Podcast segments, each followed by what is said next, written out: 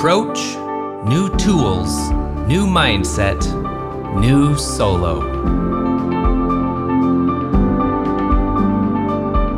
Welcome to another episode of New Solo on the Legal Talk Network. My name is Adriana Linares. I am your hostess, and I'm pretty excited to start today's recording with a question, a pop quiz for my guest, Annie Rodriguez Newburn. Annie, this is going to be A, B, or C, or D. Sangiovese is a star grape variety in wines from A, Hermann, Missouri, B, Madrid, Spain, C, Tuscany, Italy, or D, Alsace, France? Oh, I'm so glad you asked me about this because this might have been, I learned this on probably my most favorite vacations ever. Uh, my husband and I decided on a whim that we were going to go to Tuscany, Italy, and we learned all about it there. Um, so we learned about this grape, and now I don't know if I'm allowed to say I'm addicted, but it's definitely mm. a go to in the store. So, yes, I will go with, I think it was letter C. Ding, ding, ding, ding. The correct answer is Tuscany, Italy. Sangiovese is the main grape in Tuscan red wines, such as Chianti and Vino Nobile de Montepulciano. It often makes a good food wine due to its bright acidity. Oh, it's so good. Thank you for indulging me in my wine studies. I am taking a wine course here in New Orleans, and it's just been kind of fun to learn about all the different wines. So thank you, Annie. And I'm glad you got that question right. I, I loved you an easy one. I figured you're a wine connoisseur. Well, now I should take a minute and let you introduce yourself. Please tell everybody a little bit about yourself because you're not just a wine connoisseur, you're a lawyer. well, thank you, Adriana, and thank you for having me. Um, I am an attorney with Tangle Rodriguez and Associates. Tangle Rodriguez is is actually my mom. Um, Anna Tangle Rodriguez has had this firm for 30 plus years now, and I'm honored to get to work with her. I worked with her for 10 years, and we're a part of a really small practice. We've got four attorneys doing child support enforcement on behalf of the state of Florida, exclusively in Orange County. So we we get to operate like a small firm, and that's awesome. So so yeah, that's a little bit about me. The non-lawyer stuff. You already heard that I'm married, but we have two rescue dogs dogs uh, named Chewy and Solo. and and yeah, I born and raised in Orlando. And your mother, obviously an attorney. Was your dad an attorney? So my parents met at UCF. Uh, my mom was born in Argentina in Buenos Aires, and my dad was born in Cuba. They met at UCF. My dad went off to law school at Florida State, and my mom said, "Hey, if she if he can do it, I can do it too." And they both went there. My uh, so my mom clearly a practicing attorney, and my dad is is a retired judge. He was the first Hispanic judge on the Orange County bench in 1986, 1993. He was appointed to the circuit bench. In 2018, he retired. And uh, that was the same year that I was president of the Hispanic Bar Association of Central oh. Florida. Yeah, so it was really cool. I got to to be the one to uh, do all of the roasting. I mean, ceremonial retirement stuff for him. It was not planned that way, but it was certainly a lot of fun. So yeah, I guess it's all in the family. When my little brother decided he was going to go to law school too. Wow. Yeah, a family of lawyers. That's amazing. Um, I'm going to come back and ask you about your bar work in a second. Before I do that, I have two questions for you. ¿Hablas español como una argentina o como una cubana? Ooh, eso depende. So for our non-Spanish mm. speakers, the Argentines speak Spanish almost like Italians, and the Cubans um, like Uruguayos. Oh, perdón. Cubans, I like to say, I like to say Cubans speak Spanish like, you know, like they have a potato in their mouths, like, oh, chugo, yeah. So, um, so, so my family likes to say that I sound confused half the time. So, just depends on well, the day. Well, that's funny because my Spanish problem, that's what people should say about me. So, my family's from Uruguay. And for our listeners, Uruguay and Argentina have a love hate thing. Mostly love, hate only on the soccer fields. So, okay, sorry, enough about the cultural crisscross, but I love it. Let's go back to you. So, your brother practiced with you as well. Your dad is retired, was a, a judge. And I wanted to ask you just real quick, because I do always like to mention this, especially when we have newer and younger attorneys, the importance of your bar involvement. Um, you mentioned the Hispanic bar, and when we were in the green room, as I like to call it, you talked about being involved with the Orange County Bar Association, which is the bigger, the big bar in Orange County, Florida. And how has that helped you or been important to you? Because that's also where I met you just a couple of months at the Voluntary Bar Leaders Conference. You were there on behalf of the OCBA. Yeah. So actually, my, I because of all of my involvement, the the Florida Bar now, I was appointed to serve on the committee that puts together the conference. It's it's been a just a love. I, I love service. It's something that my parents have instilled in both of us, um, kids, and I find that for me, it's a way to learn new skills in a safe environment. So I don't have mm. cases or you know money at stake or business at stake and i'm able to flesh out these ideas with like-minded or, or not even not people that necessarily agree on topics together but that want to do better for our community or want to be better at what we do. So whether that's being a litigator or being someone who is doing the research and the writing in the background um, it's it's exposed me to those people and then i'm actually better at moving my cases to fruition so for me, the most important part about bar service uh, or, or, two things really. One is service to the community to make the community better, but also to sharpen my skills and to make my understanding of those of us in you know what people call the system you know how we can best work together. Because i find that if i've been serving on a committee with you and we're working to do something good with a common goal the next time you're across from me and you're my opposing counsel or you're the judge in a case you're going to not just trust me a little bit more but you're going to know how my brain works. I'm going to know how your brain works. And suddenly we have what could have been an hour long trial resolved in 15 minutes and everybody wins. Maybe I don't actually win my case, but at least right. the, the, resolution for the parties is better. So so I give back to make myself better and to make the community better. And what's interesting and so believable about what you're saying is you have an interesting area of practice where you're not out there networking to try and get new clients or get referrals. We'll talk about that in the next segment. But I think that's really interesting because a lot of people will say everything that you've said, which is certainly true and, and the main reason to volunteer and be of service, but they'll also often say, plus, it's a great way to network, meet other attorneys, and get referrals, and also find people that I can refer out.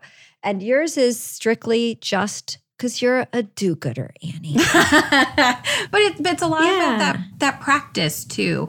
Well, all the ancillary things that you mentioned, like just getting to know each other and being able to have a smarter relationship if you are on opposing sides of a case, is really poignant as well. So I like that a lot. And public speaking in general there are very few people that come out, you know, out the womb just ready to do it to speak in public.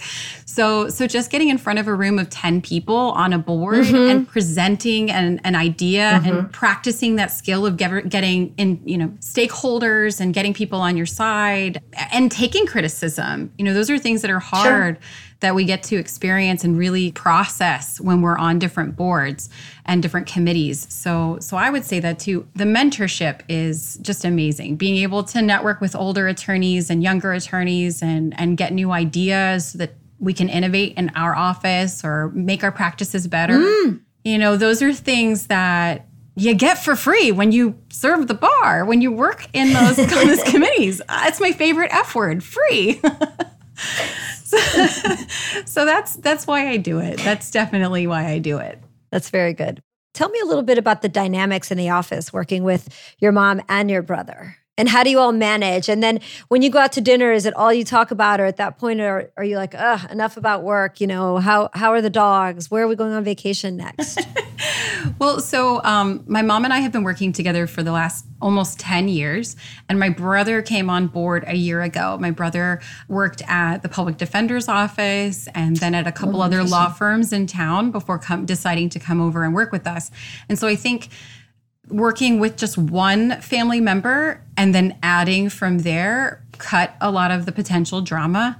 My dad and I are a lot alike, and no one listening to this is allowed to tell him that. Um, but, but we are, and my parents have had 40 plus years of being married. So I've been able to watch the two of them duke it out and having that legal expertise and knowing ourselves enough to be able to sit down and have those tough conversations and say, look, uh, I know how a good uh, disagreement looks like between my parents. Now mm-hmm. I'm going to step into that role and we're going to duke it out. And we're not going to leave without some sort of agreement, even if it's an agreement to think about it and come back in a week. If we think about it and come back in a week, we're totally fine. And I'm not going to say that it or paint a rosy picture because it really was a lot of hard work to get to a place where we could we could really actively work together. Um, then my brother came on, and I will I will shout it from the mountaintops that my brother and my mother are almost the same person. They will Oh my god. They will totally disagree with me, but I promise you. And so um, that that is exactly how we work. And so uh, knowing that again, knowing ourselves and knowing how to be better arguers has allowed us to to really navigate some sensitive business moves. Um, we also have our own cases. So we come together and say, "Hey, how do we how do we do this?" or "How would you do that?" and and take it take it that extra step of of brainstorming together. As far as outside of work is concerned, it spills over no matter what we do. My poor husband is not a lawyer, but he knows all the players and so when we talk about things, but he's kind of in on it, but we we try to stay away from it as much as possible. We have those stories like every other attorney out there you know has those stories about those crazy clients so a lot of times those are the stories that we tell and it's you know you can't believe this what ha- this is what happened today i have this person who showed up from the bathroom on virtual court like so we we we we share a lot of those and definitely last but not least especially with my dad being a retired judge a lot of conversations since my brother went to law school at the dinner table the Thanksgiving table, if someone gets out of line, there's always an objection that's placed oh, on the record. Always. Certainly. Always objection, non responsive to the question, objection, facts not in evidence. so, so we do have some some creative fun, and uh, and those non lawyers in the family are good sports and really enjoy, uh, I guess, the legal shows out there. So they they have fun with it too. Right. It's like living in one, basically. Well, that sounds great. Before we move on to our next segment, and I come back and ask you about that unique and interesting practice of law that y'all have, we're going to take a quick break and listen to some messages from some sponsors. Ever wonder how other law firms spend their money? According to 67% of lawyers, legal practice management software is a key investment. I'm Joshua Lennon, lawyer in residence at Clio, and this is just one finding from our recent legal trends report. If you rely on pen and paper or server based systems to manage your practice, you may be missing out on billables. Instead of printing and mailing your bills, the right legal software lets you create, edit, and approve bills in minutes. Plus, you can send them electronically and collect payment on the same day. This is just one of the ways in which legal practice management software can simplify your day to day. To learn more about what technologies other law firms are investing in, download Clio's Legal Trends Report for free at clio.com forward slash trends. That's Clio spelled C L I O dot com forward slash trends. All right, we're back. I'm here with Annie Rodriguez Newburn. I'm going to ask her about her very cool practice after I ask her the following question Annie, true or false? Pinot Gris is commonly grown in Italy. Hmm. This is a tough one. I'll give you a, a hint. It is also known as Pinot Grigio? I, I'm gonna I'm gonna go with true. Well, it's the same grape. I know this from my studies. Grigio is how they say it in Italy. Gris is how they say it in France. So, this grape variety ranges in style from light and crisp to rich and spicy. Its richer version can be an excellent match for Thai cuisine. If anybody's having Thai tonight, I suggest a Pinot Gris or a Pinot Grigio with your meal. Annie, your mom, you told me this earlier, so we're going to give credit where the credit is due had your law firm first, you joined her later, and she had somehow, and this is what I really want you to talk to us about and inspire lawyers out there that there are contracts available. Is it a contract? Is that what you would call it? It is, yes. With the state of Florida? Yeah, yeah. Okay, tell us. Tell us how this works. So, my mom has not paid me to say this, I promise. I get nothing in return for saying how awesome she is. But um, so she she left the state attorney's office to start her own law firm with a with another friend in in the 80s. back before daycare, all that stuff. So she navigated some some crazy issues for another podcast for another time, I'm sure. But she she and another attorney in town put in a bid for this contract and it renews every 5 to 6 years. So the state has an opportunity to go with with another law mm-hmm. firm, but our firm has had it for over the past I'd say 30 years now and Wow. There are so many other other contracts out there so many other contracts out there for for business we are we're considered a legal service provider for the state of florida. We receive referrals uh, different cases that we uh, will litigate we'll file motions petitions whatever needs to be done to to support the child support enforcement program. So there, there are four types of cases that we that we handle. If someone is on Medicaid, food stamps, cash assistance, or if someone asks for legal services, the state will send us those cases pursuant to our contract, and then we will establish child support, modify child support, or enforce child support. So there are three big buckets, but there's a million different ways that we do all of those things. It's a lot of work, a lot of cases um, that we manage and, and a pretty tight ship. We're pretty efficient here with about six to 10 people in our office at any one given time. But that contract is is huge. It's our entire business right now because yeah. we have so many cases. Two thoughts. First, 30 years and it has to renew every five or six. Congratulations. Y'all must be doing a really good job. She's awesome. yeah. And my second thought is congratulations, that's amazing. But also, how sad that you're so busy with this type of work. Come on, humans, be better. Right, right. God. Well, and so we just have the contract for Orange County. Most of the counties in the state of Florida have this type of relationship with another legal service provider. It can be a law firm like ours, it could be the clerk of the court, it could be the state attorney's office, whoever has that that contract. And it's not just this child support enforcement program. There are a lot of other opportunities sure. out there to have contracts like this to do the work of the state. It's hard because we are not we're not state attorneys in Orange County. The parties can confuse that. So if you have, you know, the payor, the person ordered to pay that doesn't have the children, they think we're always against them and the payee, the person receiving the child support always thinks that we're their attorneys, so they'll call our office asking for advice and we have to turn them away.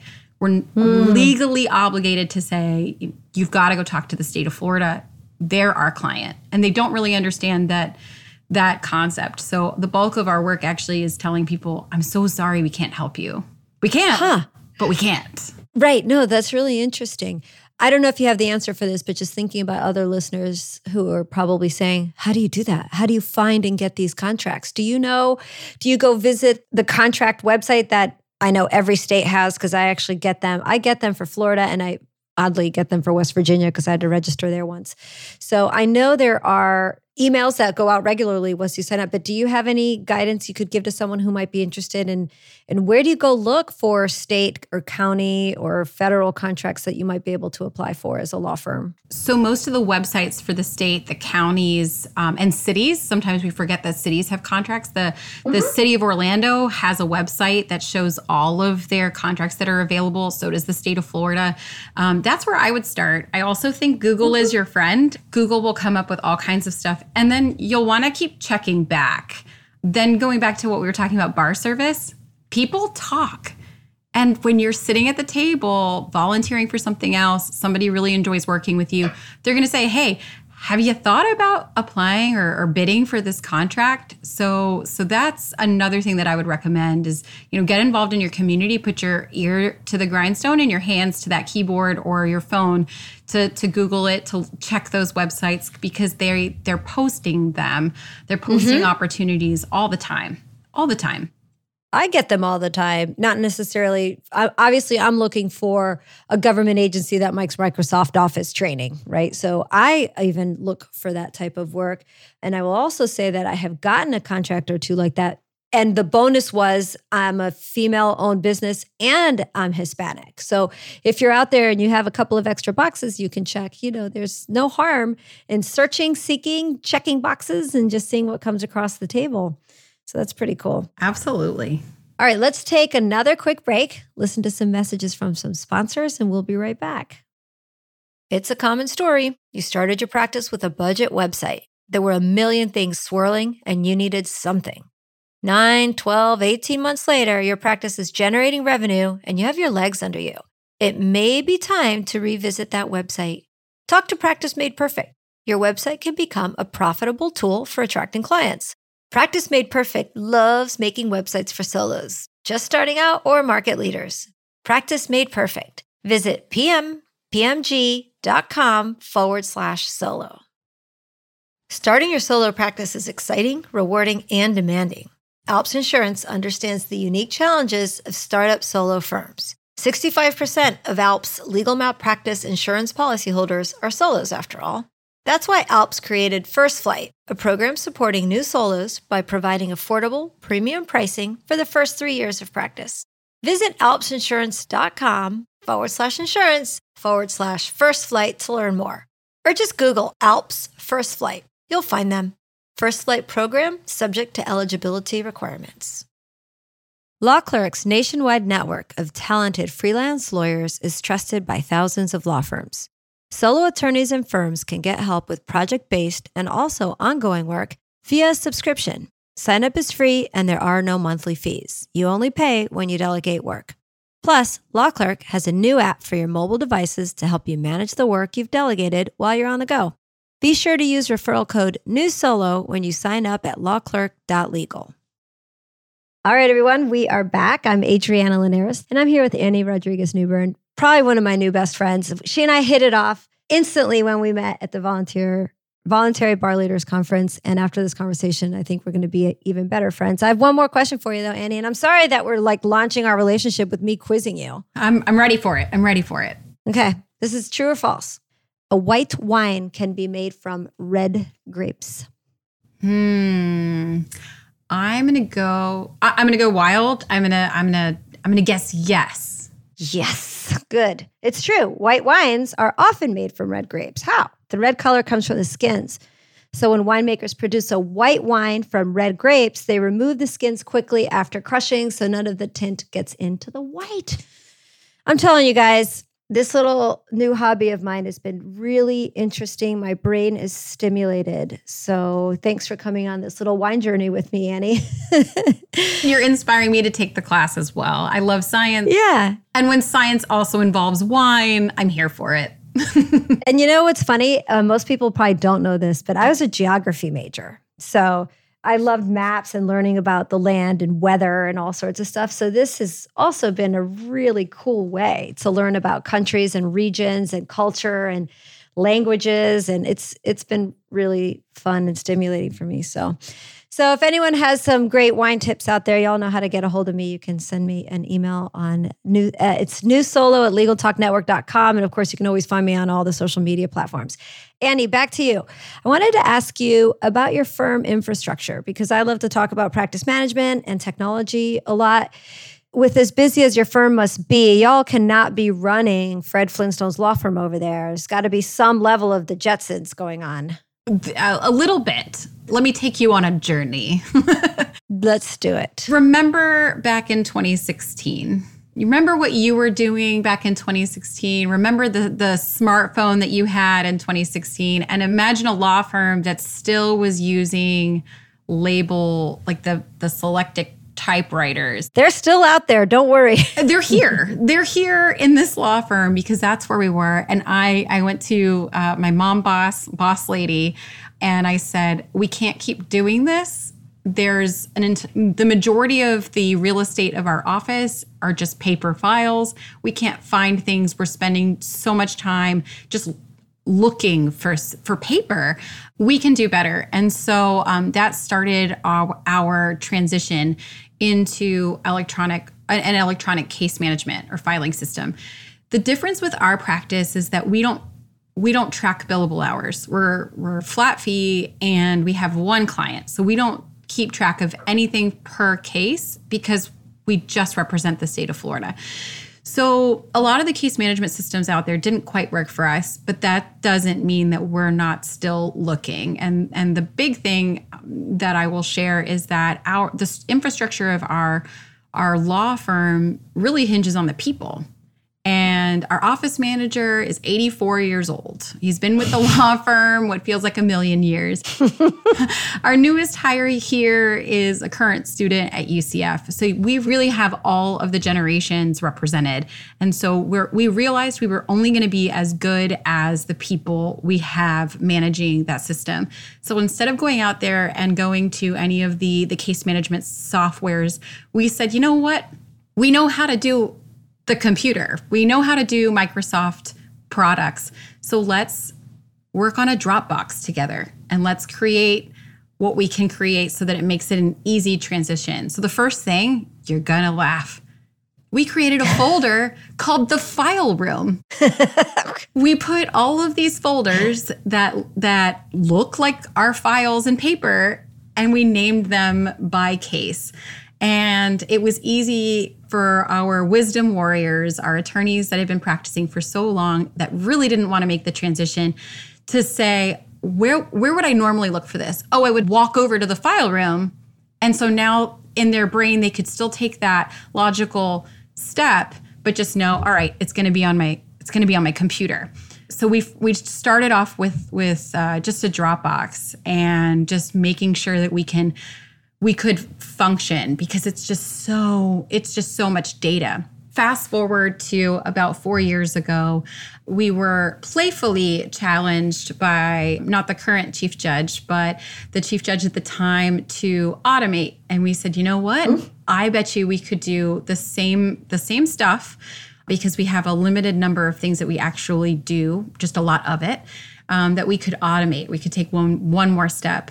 But at that time, we tried just a mail merge and it didn't work for us. What? I know. It's crazy. And we did it right. I promise. I have a lo- I love Microsoft Excel. I love Word. I, I love these things. So it wasn't that we didn't want to use it. It just didn't make things better. It made things harder mm. or more time consuming because uh, back to this, you know, the skill set of the people at the time.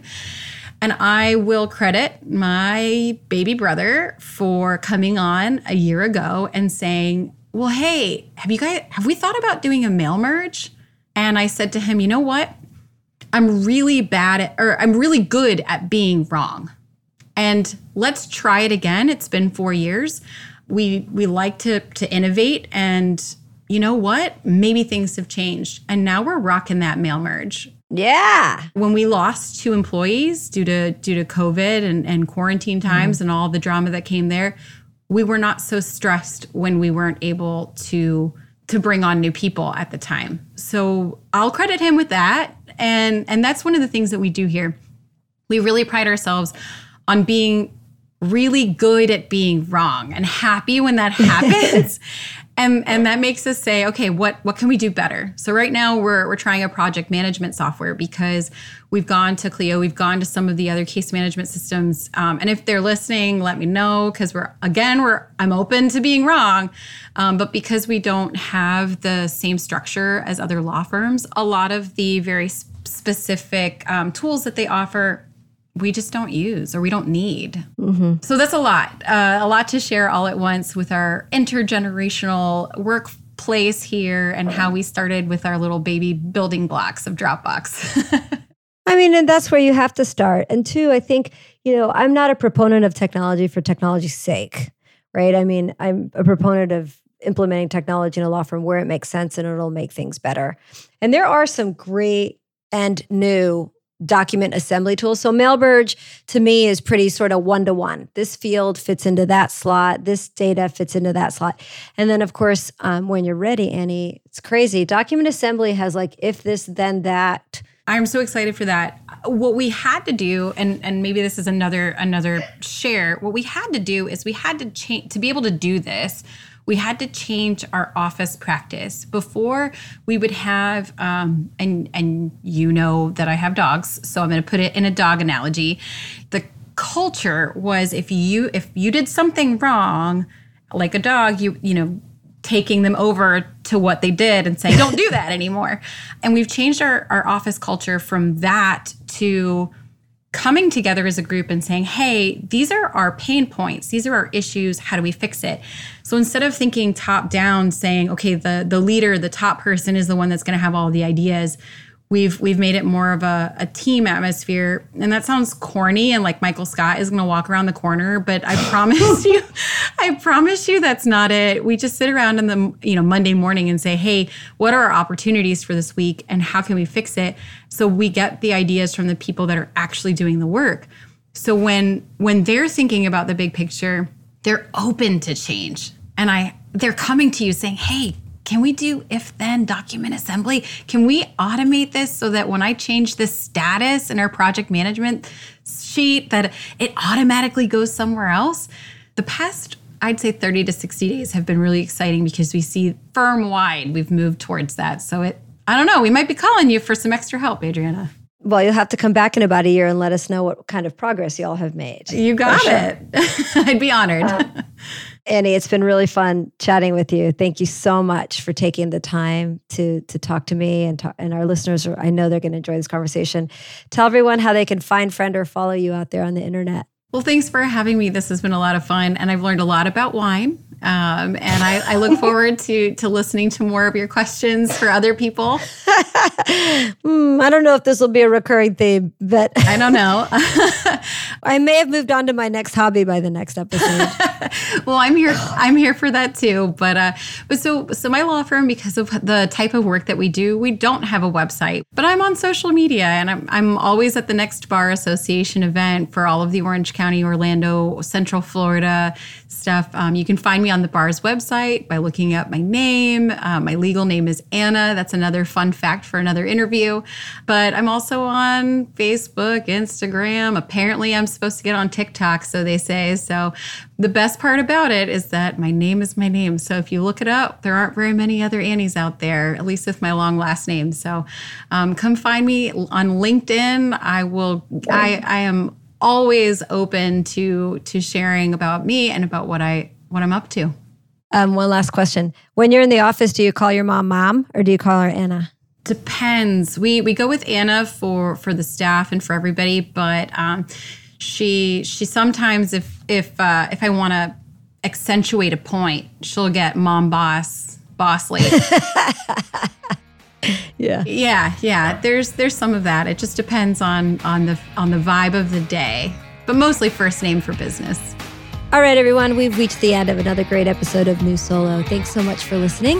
Hey, by the way, if you have any questions that you'd like me to answer, whether they're about technology or practice management or thinking about going out on your own, feel free. Please send me an email at newsolo at legaltalknetwork.com and I'll start answering some of those questions on our podcast. Until the next episode of New Solo, thanks so much for listening, and we'll see you then. I've been running from nine to five, been biting my tongue for all this time. Won't let anyone cut me short.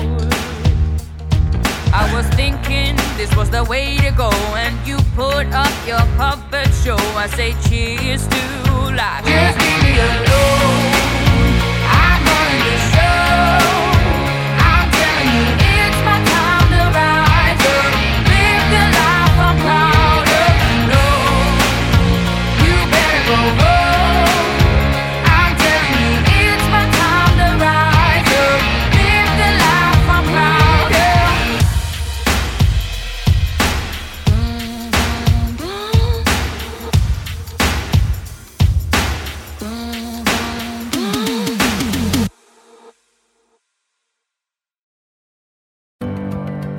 Workers' Comp Matters is a podcast dedicated to exploring the laws, the landmark cases, and the true stories that define our workers' compensation system.